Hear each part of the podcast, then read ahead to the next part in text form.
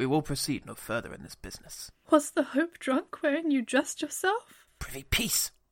Has it slept since, and wakes it now to look so green and pale at what it did so freely? I dare do all that may become a man. Who dares do more is none. What beast was then that made you break this enterprise to me? When you dost do it, then you are a man. If we should fail, We fail, but screw your courage to the sticking place, and we'll not fail.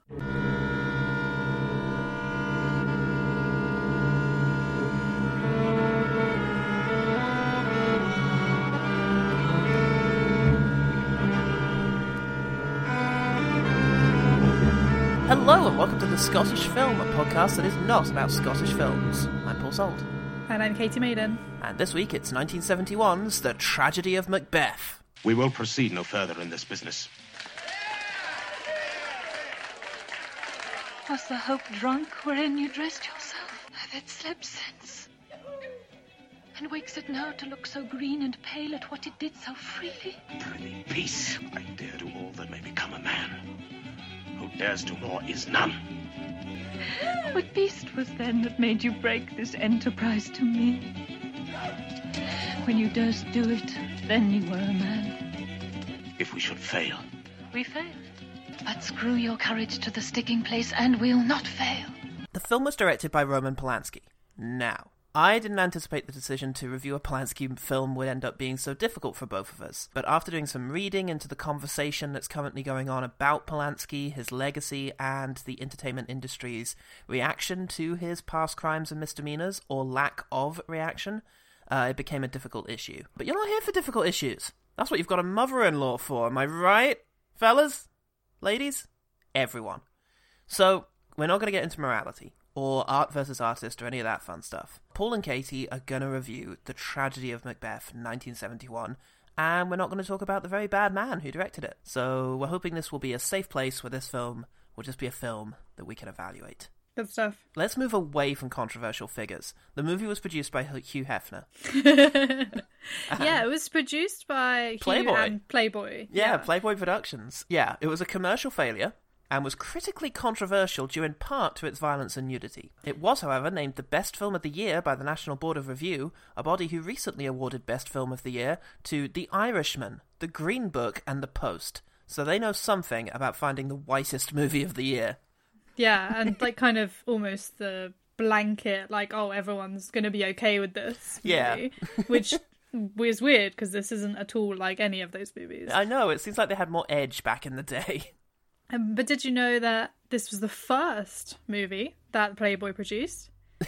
and then they went on to produce a number of other movies, Ooh. including in the same year and now for something completely different. I read about this because the producer is in common. So when I watched some of the making ofs, I did hear that they also did that, which is very odd.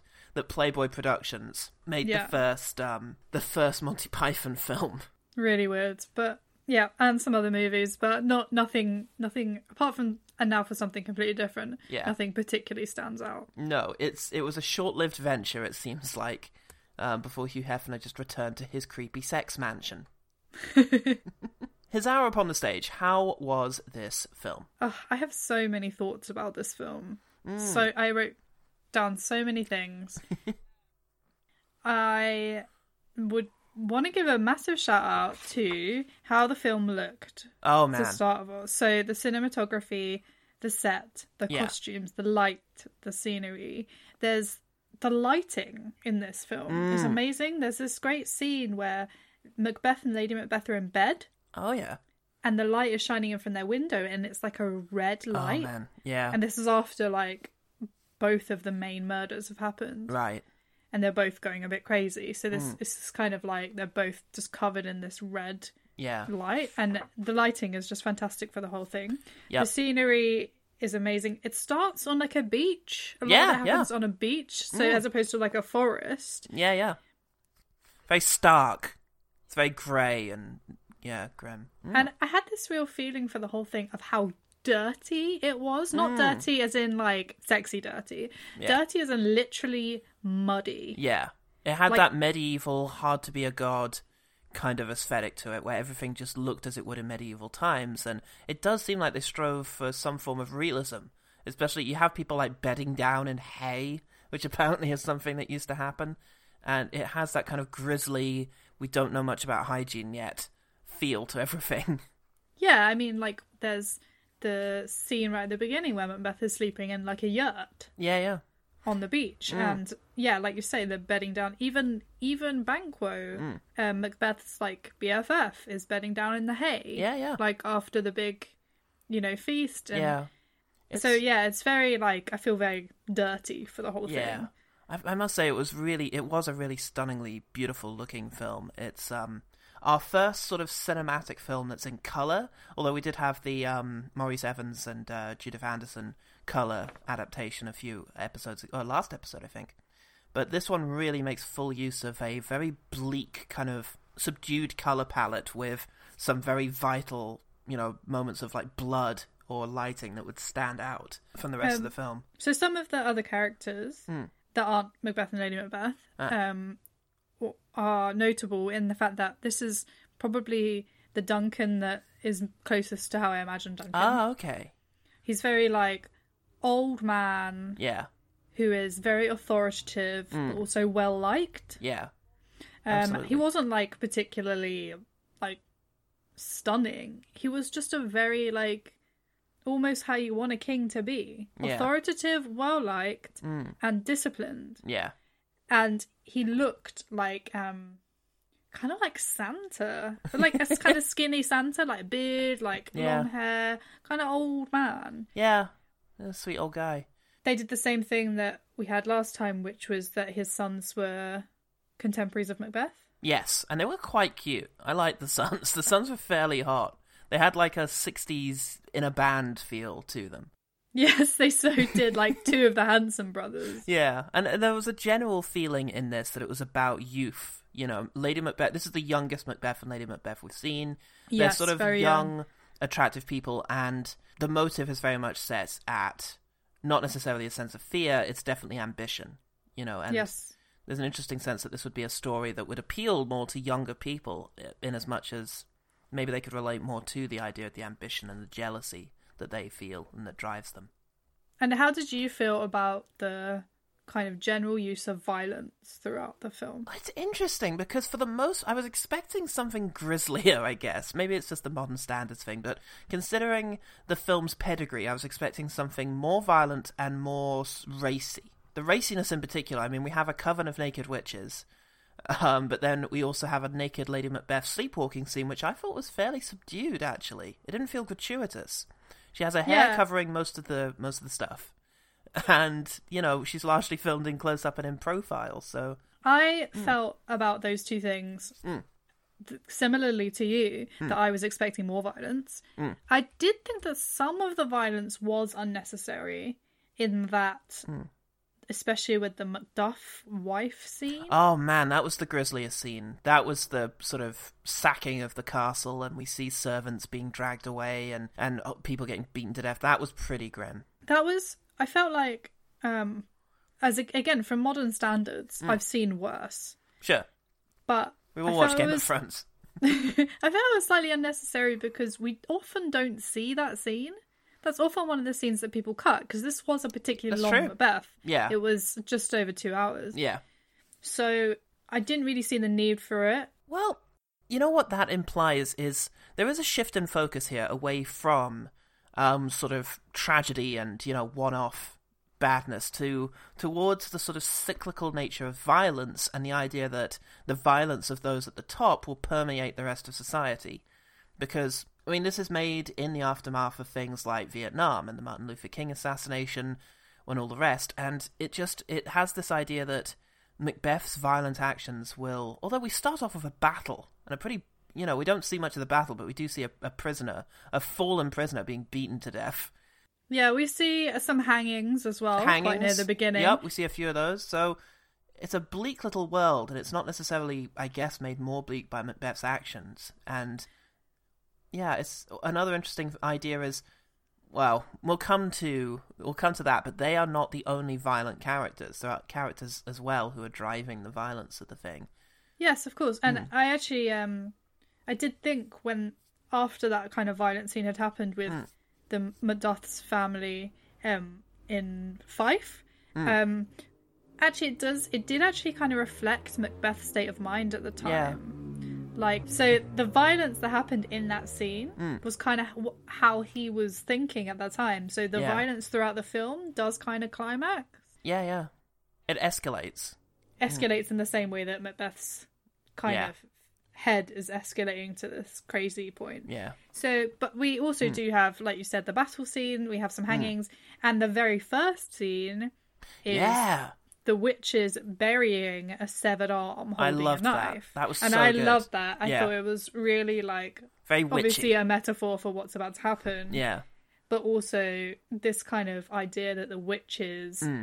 are part of this. They're driving this whole Yeah, it gave them more agency. And I one of my favorite things they've done here is that Donalbain returns at the very end of the movie.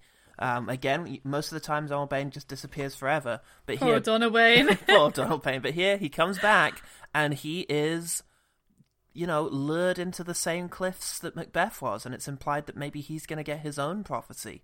Maybe he's going to go kill Malcolm and end up, you know, once again yeah. living out the whole same cycle of violence and that's Yeah. because a lot of the time the implication is once macbeth's dead oh great we killed the bad guy now we can return to peace um, this film feels more interested in saying actually no this is just how the world is it's not just macbeth who's a dick Yeah, so so the witches are kind of a metaphor for the world and how the world is going to make you Yeah. this like violent, ambitious. Though, however, we don't know how Donalbain would react. that's true To his maybe he'd resist the only thing we know is or at least have prophesized to us is the idea that um, eventually there's going to be a long line of kings uh, from uh, Banquo's line. But so, because yeah, that's interesting. Because Fleance presumably will eventually end up king. I don't know how that happens via via the traditional play. Because who who ends up with the crown? Is it Mac- Macduff Malcolm or Malcolm? It's Malcolm. Yeah, so Macduff kills Macbeth, but Hmm. Right. then Malcolm gets the crown. And Malcolm is a son of um, Duncan. Duncan, yeah, he's Yeah. the older son. That's interesting. I wonder how. Hence why Donalbain is often left out. Yeah, yeah. Poor old Donalbain. no. Uh, yeah, I don't know whether How's- because the thing is with the prophecies, Hmm. Yeah. what you're saying is that the prophecies will come true, but in most of the circumstances that we have seen Macbeth so far, Yeah. the prophecies only come true because Macbeth makes them come true. Well, that's true. So maybe Banquo's prophecy about his sons being, Hmm. you know, kings won't come true because actually Or only Banquo will. is dead for one thing. Yeah. So nobody knows about his prophecy, so nobody's there to make them come true. That'd make more sense if it was Fleance at the end who gets lured with his own prophecy, but But Fleance in this is like a like a kid. Uh, he is, but he's also Yeah. Keith Chegwin, which is unusual. Yes, I noticed. Well, I didn't notice it as in I didn't recognize him, pop. but I saw him in the credits. um, I also really liked some of the minor characters in this. Uh-huh.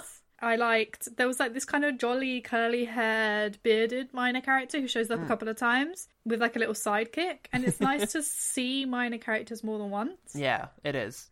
um in this kind of like oh hey he was in that other scene um also the doctor had a really great line where he's like i'm out of here Yeah, I really like the Doctor. He's shown up in a bunch of British comedies. He was in One Foot in the Grave as Victor Meldrew's brother, and um, oh, he played like uh, Gary Strang's dad in Men Behaving Badly. So he's a traditionally comedic actor, and he did have a bit of a comedic style to him. A few more notes on the actual film before we move on to the Shakespeare bit. This is very much realism over expressionism. We've seen before Kurosawa and Welles; they both had very expressionist, kind of abstract, surreal, dreamlike renditions. This is a very authentic medieval setting. Um, and there were great shots, like when Lady Macbeth is reading the letter from uh, Macbeth, and there's just this stark, bright light in the sky over the castle walls behind her. So there's memorable shots, but for the most part, it's aiming for authenticity, and particularly in its production design, which is really detailed and sumptuous. There's just costumes, just watching little background details in the sets and the costumes is really quite re- rewarding. one of the things i noted about the Hmm. costumes was that the scene right at the end where Hmm. macbeth is trying to survive basically Yeah, they look like chess pieces i don't know if this was like interesting. uh, deliberate but they had two sets of colors blue and red Yeah, who were kind of the pawns. He Hmm. looked like the king, and then he had a couple of people who had that kind of castle Yeah. type shaped head thingies, and I loved it. It was like a chess Yeah. game. Oh man, I love the full armor near the end. That's really good stuff. Wales looks amazing. A lot of the shots it was shot in Wales, and the landscapes and the castles are stunning. Really good I stuff. love Wales. It's so good. And you mentioned last time you joked that maybe Kurosawa just waited for a big ass storm. In this one, there was just big ass storms all the time. it was like the wettest season ever. So that opening sequence is ridiculous. I have climbed Pen y Fan, which is the it's the tallest peak in southern Britain, in a storm, Oh my god. and uh, it, that's in Wales, and it was just like that. I can't even tell. You, it looked just like that. Did you encounter any witches and did they prophesize? Just a any form? few. Just a few, and their Yeah. prophecies were somewhat lame. You will be ripped off in the gift shop. I was gonna get really wet feet, and they were right. Oh my god. How? No! But somehow, they know? somehow this is evidence of your hubris. It's like, my feet aren't wet. Look, I'm going to take my shoes off to check. Oh, now they're wet. oh my god. It came true. um, there've been people that have compared this film to Orson Welles, Mm. kind of thing there, and I can see that a bit. Though I do think that because of like obviously this is the budget and the production was just so much bigger and in color. It's a bigger production than Yeah. Welles's one, which is um yeah a shame, and it's a different style. I think this one's um yeah more literal. Another image that really stayed with me is the fate of the old Thane of Cawdor because we get him quite a bit, and there's these really dramatic moments where he's like chained to the ground, and then he's Mm-hmm. hung in not a traditional way. He seems to have chains like all the way around him, and he's no, hung. It's yeah, what the hell? He like he has that hanging where you have to do it, like Yeah. you have to jump, oh man. um, and it's just like, and then he says like "God save the king," and then he Yeah. jumps. And the guy says nothing he did in life quite became him like his debt his leaving it, which is an interesting line. Yeah, God, he died really good. He died so good. Yeah, And Duncan's reply is interesting. It's something like, uh, "Well, of course, I trusted him a lot," and it's like, "Yeah, but he was a traitor, though." So, yeah. bit strange. Some really interesting dream sequences, which we'll talk more about later in relation to the witches. But one of them is Macbeth has a dream about Banquo and Fleance and about them killing him. Yes, I, I, um, Mm. I don't know whether I liked that scene or whether I was confused by it, but I was kind of like confused and liked it at the same time. I was like, oh, okay, so yeah, th- he's doing something here, but I'm not really sure what it is. But I'm not Yeah. like really mad at it. I don't know. I quite liked it. I, I, I thought it, it put the fear back as the motivation. The idea that he's afraid of now being treated as roughly as he himself was treated, and it, it feeds further into this idea that the world is rotten and that he's, you know, afraid for his life. also, the fact that he had like Fleance, like taking the crown and. Yeah. being an antagonist. It's like this is a child. Mm. Um, so like he shouldn't be afraid of him, but he is because he's so irrational. Yeah, yeah. Um, great fights, care of William Hobbs, the choreographer, who's actually a stage choreographer, and there's something to that because a lot of this plays out in like single shots, and you could see it, you could imagine it on a stage. But there's a real sense of tension to that final battle. Um, when Seward is killed, it's really just quite, quite something. I can't remember how he does it now. Does he put his sword through his neck or something? When Macbeth throws his axe at a guy and it knocks off his helmet, that's a really Yes. dramatic moment. That's Ross. That's Ross. That Yeah. is Ross. Yes, I remember Yeah. that. And it's, I don't know, the fight just feels real and dangerous and sometimes a little bit awkward, but like in a way that makes you think, yeah, that's how most fights end up, which is two guys wrestling with each other on the floor. Um, yeah, it's a really good final fight. It is fairly violent, and especially the Macduff murders. I will say the death of the kid really hit me this time because you don't really see it happen. He stabs him in the back whilst he's facing the other way, and he comes over and he's like, "You killed me, mother," and it's that, got me this time.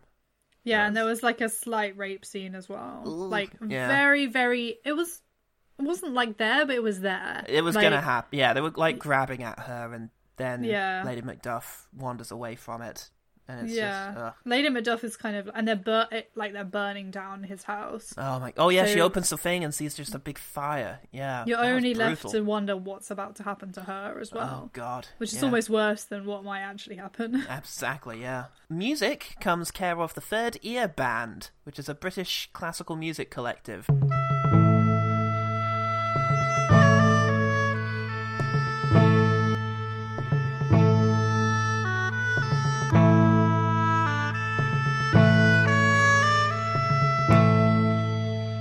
They mostly go for medieval stuff, but some really haunting stuff in the scary scenes as well.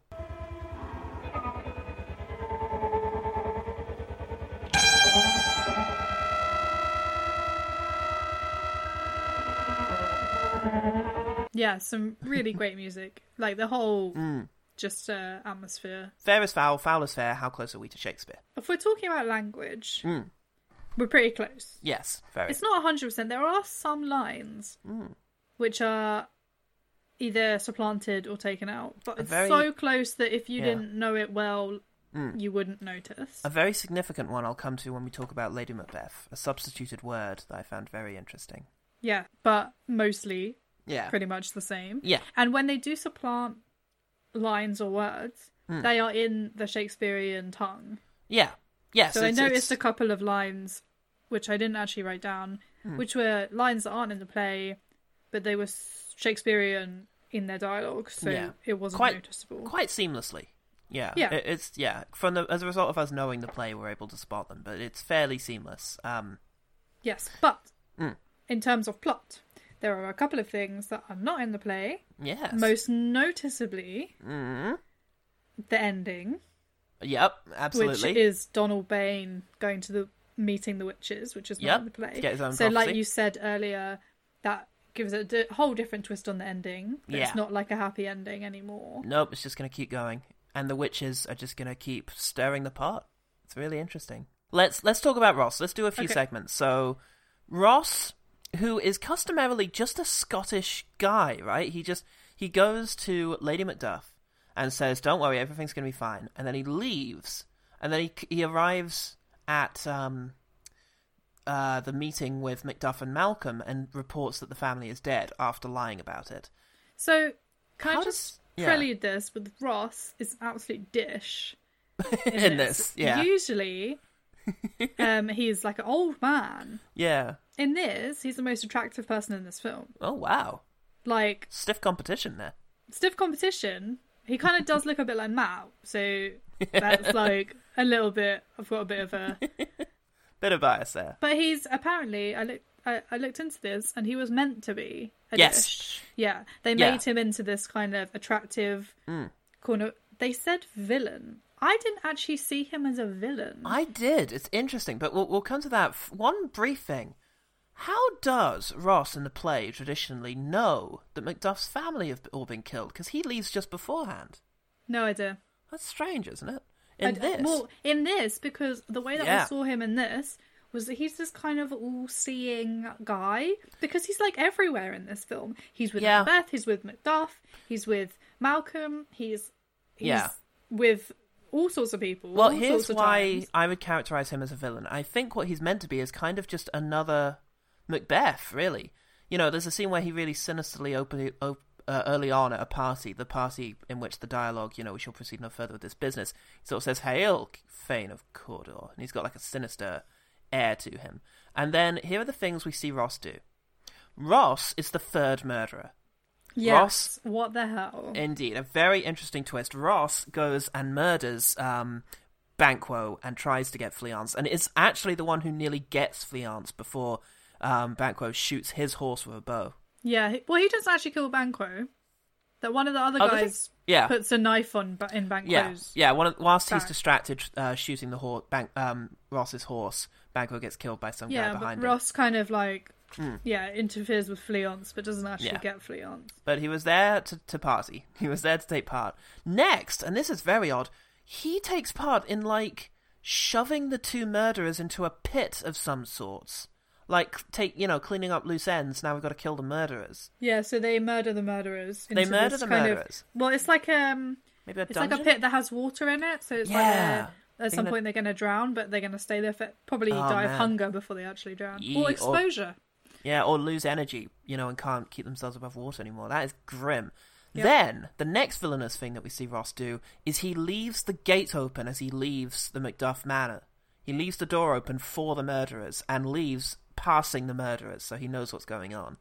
Yeah, So, but Macbeth goes over him because now that he's King of Scotland, there's a vacancy for Thane of Cawdor, right?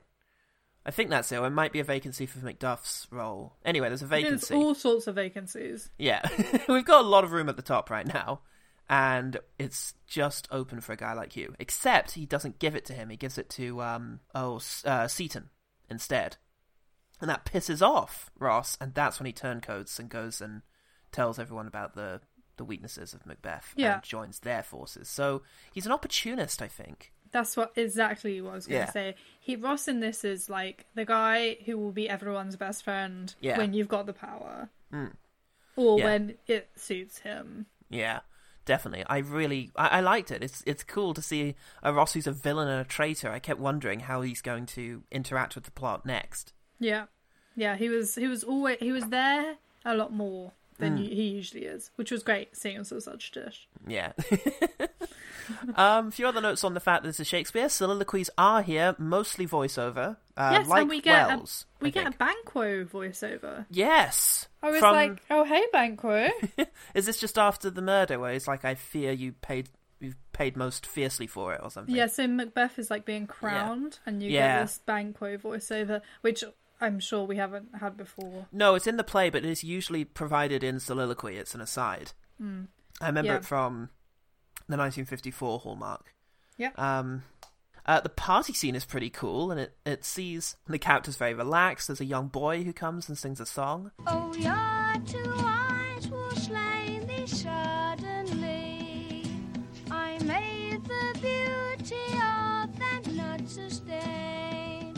which is um, really cool. It's like it just adds a bit more depth to this world. Yeah. And as Macbeth and Lady Macbeth have their conversation about we really shouldn't do this, they mo- rejoin the party. Macbeth's trying to get away from Lady Macbeth, and there's an added element of Jesus Christ, stop talking about this in here. But she's yeah, like, I was like, how is nobody overhearing? it's a good thing they're talking Shakespeare and nobody understands it. Talking Shakespeare like it's a language. Um, good banquo from Martin Shaw. Uh, Martin Shaw was due to play Macbeth, but uh, they decided to go for someone younger and more handsome, which they're on record as saying, which is a bit of a dick, uh, a dick move for Martin Shaw. He Does have eyes that are like really far Mm. apart. Oh, They look quite similar actually, Macbeth and Banquo. They're very Yeah. Mm. like this whole there's like this style. yeah. well, Like you know, yeah. The big thing that got me about um, Jon Finch, who's playing Macbeth, is I kept looking at him and thinking, God, you look like a young John Hurt. You really do look like a young Yeah, John little Hurt. bit, yeah. And then it turns out he was in Alien in the John Hurt role, but he suffered a heart attack, dropped out, and John Hurt was recast as in the Jon Finch Wow, role. that's Yeah. crazy. So I guess they're just like, who looks like this guy? And then he became John Hurt. I mean, he already was John Hurt. but Jon Finch could have been John Hurt. He could have been Ollivander. oh no. Shit. Oh, I miss John Hurt. Oh, I miss John Hurt so much. Um, the ghost dagger is a bit silly. Oh my god, it's so silly. I read yeah, that. it's So- a big shiny we invisible talked, dagger. We talked about this last time. We did. It's like if you're gonna do the here's the dagger I see before me, just do it like without anything, Yeah, or do it with a real dagger. yeah, or looking into some sort of pool or fire or something. But Don't do it with a shiny imaginary dagger because it looks so silly. And and the same thing happened when she said when she was like that out down out damn spot yeah, thing. They had like shiny fake blood, and yeah, that looked silly. it's a bit silly. It's better to leave that sort of thing into the minds of the, or just make it creepy somehow. This was a big shiny Excalibur style dagger, and it just it was a bit camp.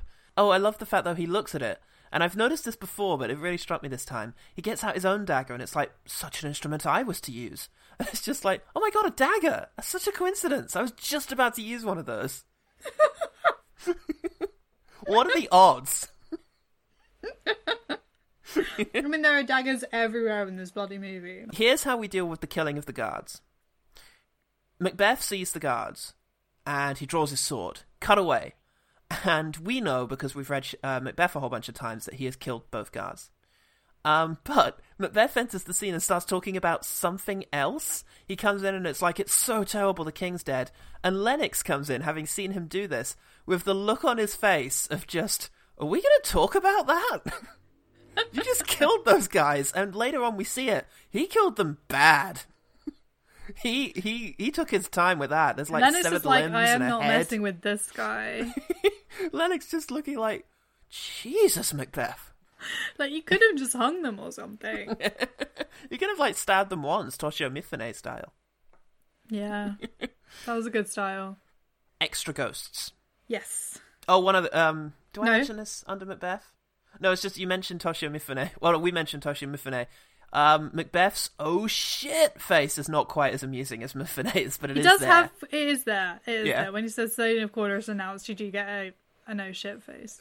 I love that face. I'm going to keep an eye on that. That can become a segment too. Is the oh shit face when the first part of the prophecy comes true. Um. All right, extra ghosts. Yeah. No, First- we have extra ghosts. We had extra ghosts, but first of all, Banquo's ghost. Jesus Christ, that scared the shit out of me. He's like covered. The blood is like dripping. Yeah, Macbeth looks at him three oh, times, and each time it's a different effect. The first time he's ghostly pale with a yes. slit throat. Yes. Then he looks again and he's covered in blood. And then the third time he's like naked with a bird. And he's like flying towards Macbeth from a low angle. And it was really, really frightening. And the music's creepy and. Ooh. Tom Smith has done the makeup here, and it is just. Tom Smith's makeup is horrifying. The bloody sergeant at the very beginning. When he's oh like, yeah. "Yeah, what we won the bloody man battle." is that? And he's literally covered Yeah. in blood. Yeah, it's so grisly.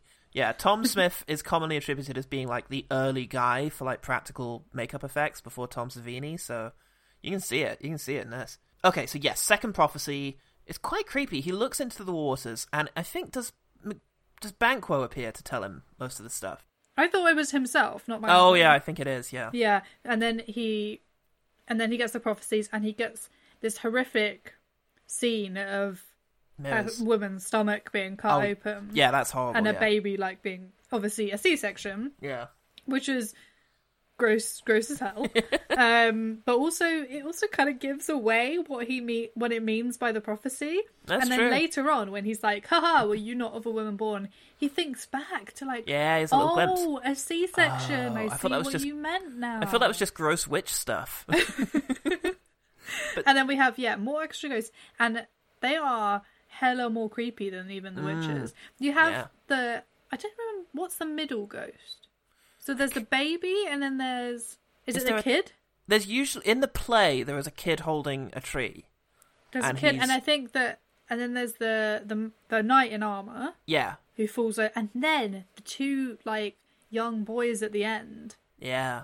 Who are like holding hands and like Mm. running through the woods. That was creepy. Yeah, well, the most extraordinary part of this sequence is the mirror business, where he asks because in the play, I think a succession of people come out, and they're all meant to be Banquo's descendants. In this, we see a king, and the king gestures over to a mirror, and we go over to the mirror, and there's another king behind it, and the mirror breaks, and then it keeps happening over and over again until finally Macbeth draws his sword and like smashes the whole vision, and the vision smashes, and we're left in just an empty room now, an empty basement with all the witch stuff just lying dormant. That was Yeah. that's good stuff. Ross's poker face we didn't mention there, not shown, um, but you hear him lying. How does my wife Why, well, and all my children? well too. The tyrant has not battered at their peace. No, they were well at peace when I did leave them. And it's Yeah. it's natural because he's a bit of a bastard in this one. So Yeah, he kind of um he doesn't really fuck about, does he? Yeah, He just kind of says it. yeah. Because I got doesn't- some news for you. I don't want to talk about this. I want to talk more about you know what we're doing about Macbeth. So how's my family? Well, they're well. I don't, I don't need to tell you this yet, unless you insist. Oh, you are? Okay, yeah, they're dead. And um, and Macduff is like really bothered in this one. Oh yeah. Yeah, he's like on the floor crying. Oh man. Like- I, and there was a great line in there where it's something like, um, "You should take this like a man," and he said, "I will, but first I'll feel it like a man." It's like, Ooh. yeah, fuck yeah, take that. Yeah, Macduff, you're Male the mental modern health. man. Yeah. um, Porter speech. It's pretty good. I liked him. I liked how everyone was annoyed by him. I like how he took a piss halfway through his speech. Yeah, hey. I feel like Shakespeare would approve of that. he was. A He's like, boy. I'm coming. Let me just take a piss. I've been drinking all night in the name of Beelzebub. Knock, knock. Who's there? In the other devil's name. Um, but I liked how no one was ready to put up with his shit. They're like walking away from him, and he's like, and another thing it invokes. uh, Hey, hey, hey, this is like the only line I get, right? I want to talk about my dick. um, right. Never has this segment been more important. Trammel up the consequence. Did they show the murder? Yes, they did. Yeah, they did. This is the And- first murder we get. Yeah. Oh, Yeah. Uh, Joe Macbeth a little bit with the drowning. Ah, yes, actually, But yeah. But, it's hard but to this see. one, there's a lot more murder. Oh, so fuck you yeah. get Macbeth going in, Macbeth Yep. kind of undressing Duncan a Oh, little it's so bit, intimate, isn't it? He like exposes his chest.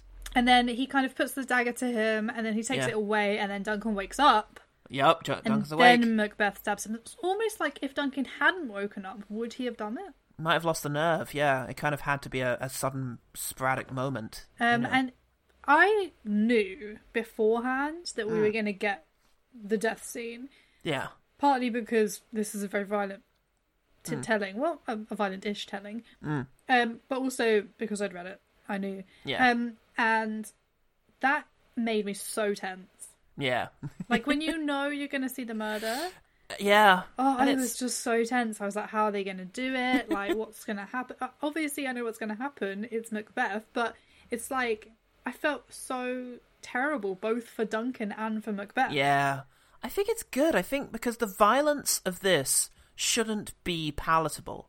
I made a comment after the last week's episode, which is that this is the Macbeth you could watch and then go out for dinner afterwards. Maybe that's not appropriate because this is about a man committing murder to advance himself. And maybe it's a good thing that that murder is horrible and just a bad thing that shouldn't be done. And Yeah. it was only during this scene that I suddenly realised, to my astonishment, that we were shown this in um in secondary school as part of English lit. I remembered the scene, and I was like, I remember the class reacting to this when he gets him in the throat at the end. I think this is like an R-rated movie as well. Yeah, Well, what the fuck, English teacher? You had the worst school, you know I that, know. right? She was cool though. She was a cool teacher. I think Yeah, I liked my English teacher too. eh, there was someone who put on Twitter. So wait, did everybody here have their lives changed by a good English teacher? Yeah, Everyone it's liked totally it. true. That's what my happens. English teacher was great. Hi, Miss Atwood. Hi. Yeah. Okay. All right. Well, let's go on to what bloody man is that and talk about Jon Finch as Macbeth. Out, out, brief candle.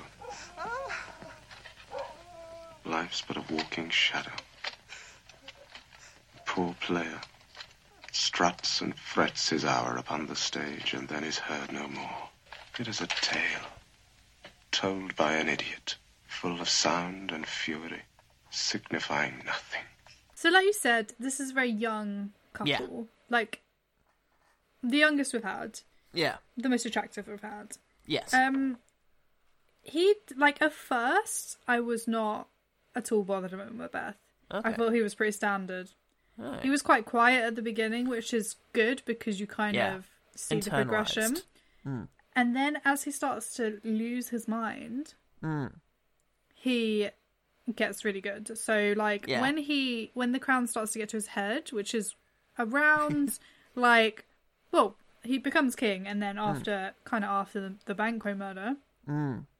um he gets pretty insane and I think he did a really good job of this Yeah. kind of ambition crazed Yeah. um, driven guy. He doesn't really care about Lady Macbeth going crazy. He just says Yeah. like cure her of that. Like it's really Yeah. throw it's off the cuff. It's a throwaway thing. Mm. Yeah. So you do see the the progression, and I think that Mm. was really good. Yeah, there's a there's a meanness that kicks in, like almost straight away with the witches. There's like always in the play, Banquo is a, is always the one who's a bit like, um, what's this all about? And Macbeth is just like, who the fuck are these chicks? You know, kind of like meaner to them. But in this, there's such a sense of that Jon Finch could have played like a maverick cop in a '70s violent TV show. Yeah, he's know? like at the beginning he's really quiet and reserved, and then as Yeah. soon as the witches come, he's like, "What are you bitches talking about? Like, Yeah. leave me alone." Yeah, but he does have this great inner turmoil. There's something, yeah, very engaging about him. He's a quiet and internalized performance that, like you say, does get more commanding. It doesn't go as fully mad, you know, there's no laughing like a lunatic Toshiro Mifune kind of moment. but it, it's good, it's subdued. It's a subdued performance that I felt made full use of the, the cinematic form of acting. of, yes, um, and there's mm. the scene right near the end where he's Mhm. eating a bit of meat. Yeah.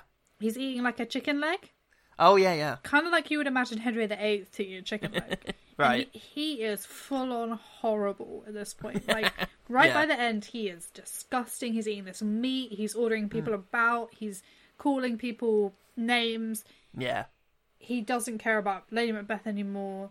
He is king, and that is Hmm. Yeah. you know his right and he is like full on horrible guy now and Hmm. i thought that performance him playing the horrible guy yeah. was was really great Yeah, I think so. He's a pretty good Macbeth.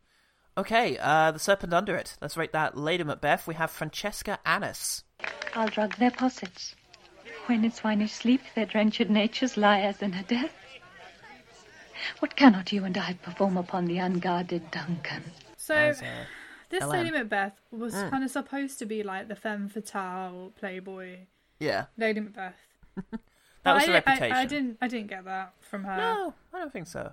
She was No. very fragile. yes she There's a was seductiveness there, but it's more intimate. It's not sexual, really. It's um no she frailer than that. I didn't really believe her as a snake. Oh.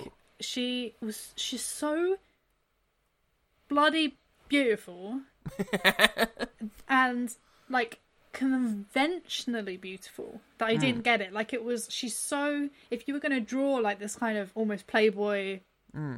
um beautiful woman, you would draw her. She is blonde, she is busty, Hmm. she is curvy, but she's also skinny, and her face is like perfection. She Hmm. almost looks a bit like Margot Robbie, that kind of like really stunning kind of actress. And yet with that, a Celtic feel to her big ginger hair as well. yeah, that kind of Hmm. strawberry blonde, Little mousy. Yeah. and that's why I didn't believe her as this kind of devious Lady Macbeth, which. Okay. Lady Macbeth is supposed to be devious. Yeah. but she's like weepy. She's she's just sort of crying, and that in that kind of way where I get it. Yeah, you're trying to like kind of persuade him of something that he'll do something like because you're upset. Like Yeah. it's a total like girls do that. They're like, I'll just cry, and then he'll just do the washing up. Like You'll kill the king. he'll just kill the king.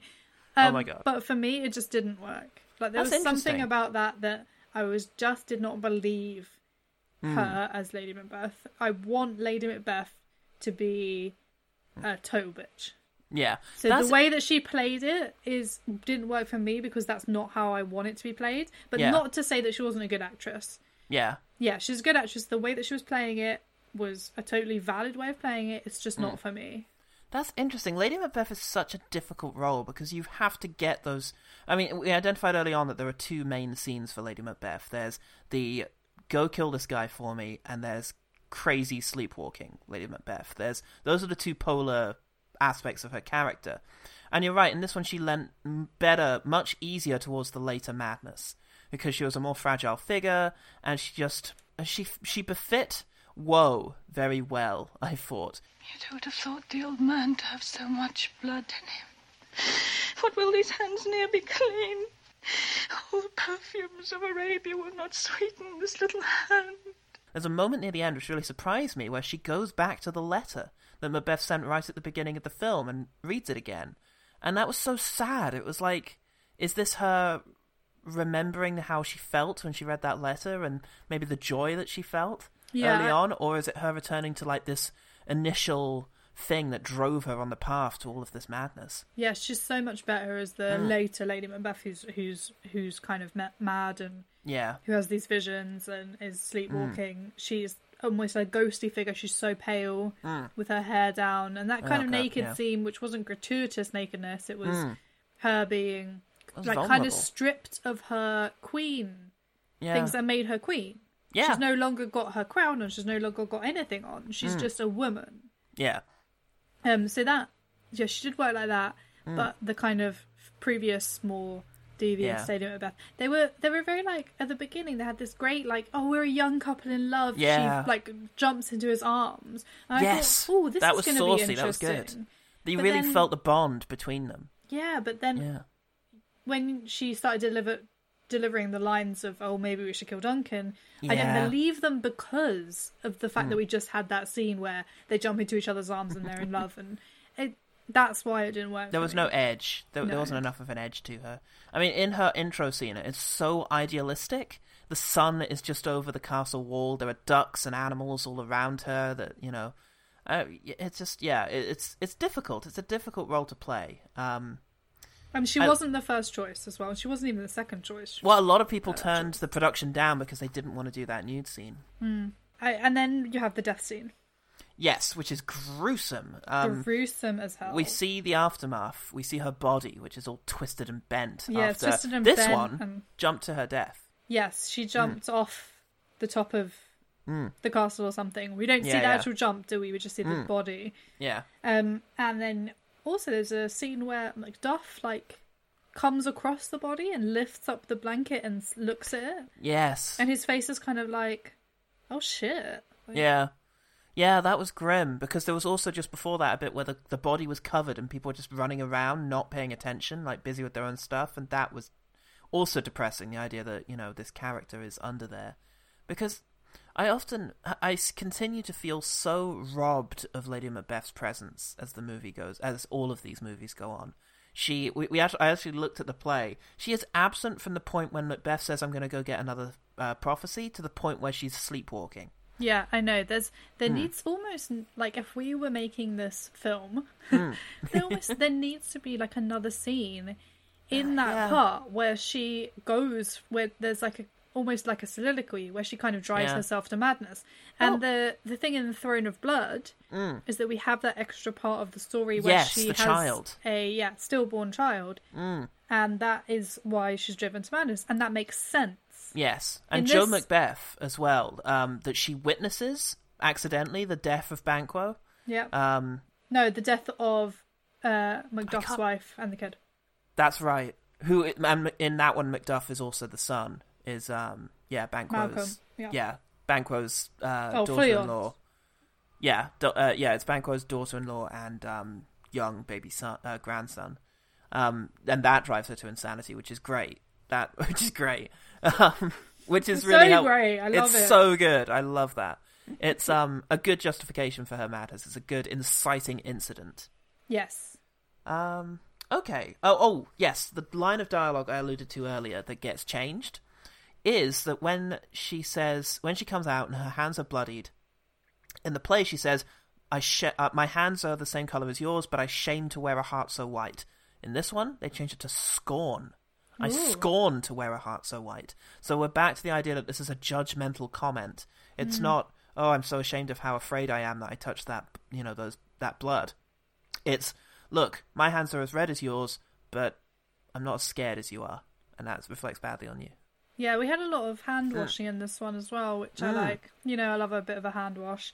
And then this one, they go outside because it's that medieval feel where there's like a bucket in a well. Yeah, so they have to go to the well to like wash their mm. hands. And that's where we get that line. Mm. yeah, and uh, there's a good sense of overlapping events in this. They they they push events together to make it more dynamic, and the guests arriving at the door is happening simultaneous to the last few bits of preparation and cleaning their hands, which made it feel more urgent. Yes. Yeah, I agree. There's a lot of tense, Oh, tense yeah. moments. Speaking of which, weirdest sister. How do we find those witches? When shall we three meet again? In thunder, lightning, or in rain? When the hurly-burly's done, when the battle's lost and won. I thought the ghosts were creepier than the witches. Yeah, Um, and they were, they had a again they had a young witch. I don't know. There was one one young witch. But Hmm. yeah. we did have the scene where in the second prophecy there's like a gajillion naked yeah witches. there's a bunch of old witches and it's like it was sinister it was um it was just this idea of this sort of coven That's, of, co- uh, that's what I yeah kind of thought. It's a coven. It's like, but why did Tim? I mean, did they have to be naked? That that's just to make them sinister i guess It's- yeah, uh, but and I don't find nakedness that sinister. I know, mean- but it, it's Midsommar did it recently. Remember when um, what's his name is led through to where he's That- got to have sex with the girl and all that of the true. older. That was pretty sinister. Yeah, some people do just use old naked women as a scary thing, and that reflects badly on society and on the people who do it. But I think that is what they're going for.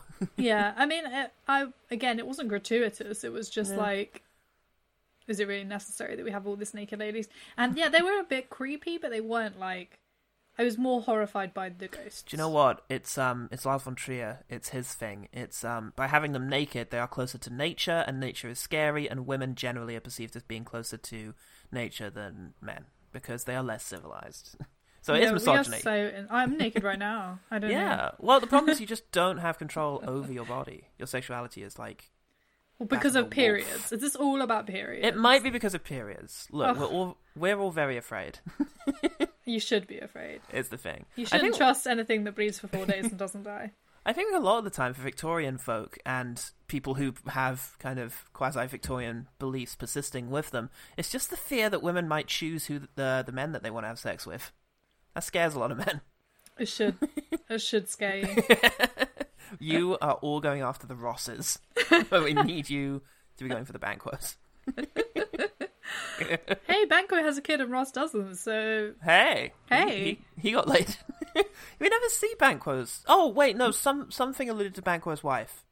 Didn't one of the ones that we watched recently suggest that she killed herself? that was Duncan's wife. You're right. It was. Yeah, I don't Yeah. know about Banquo's wife. She's No. just like a non-entity. I mean, maybe she died in childbirth or something. I don't know. Maybe, yeah. Uh, they will do that. Yeah. the old old timey ladies. medieval Um, ladies. There was one spooky witch. One of the witches was much older than the others and was blind and had like skin yes. over her eyes. She was she was quite spooky. She Um, was. Yeah, the and cool. blindness was spooky. Mm. Because she kind of knew what to do, even Yeah. though she was like the leader, even though she, She had other blind. sight. It was like um actually a bit like you know the dancey one with the witch. Oh, Suspiria. Suspiria, isn't Yeah. she blind in that? The I like, think so. lead witch. Yeah, it's like Suspiria. Yeah. yeah, definitely.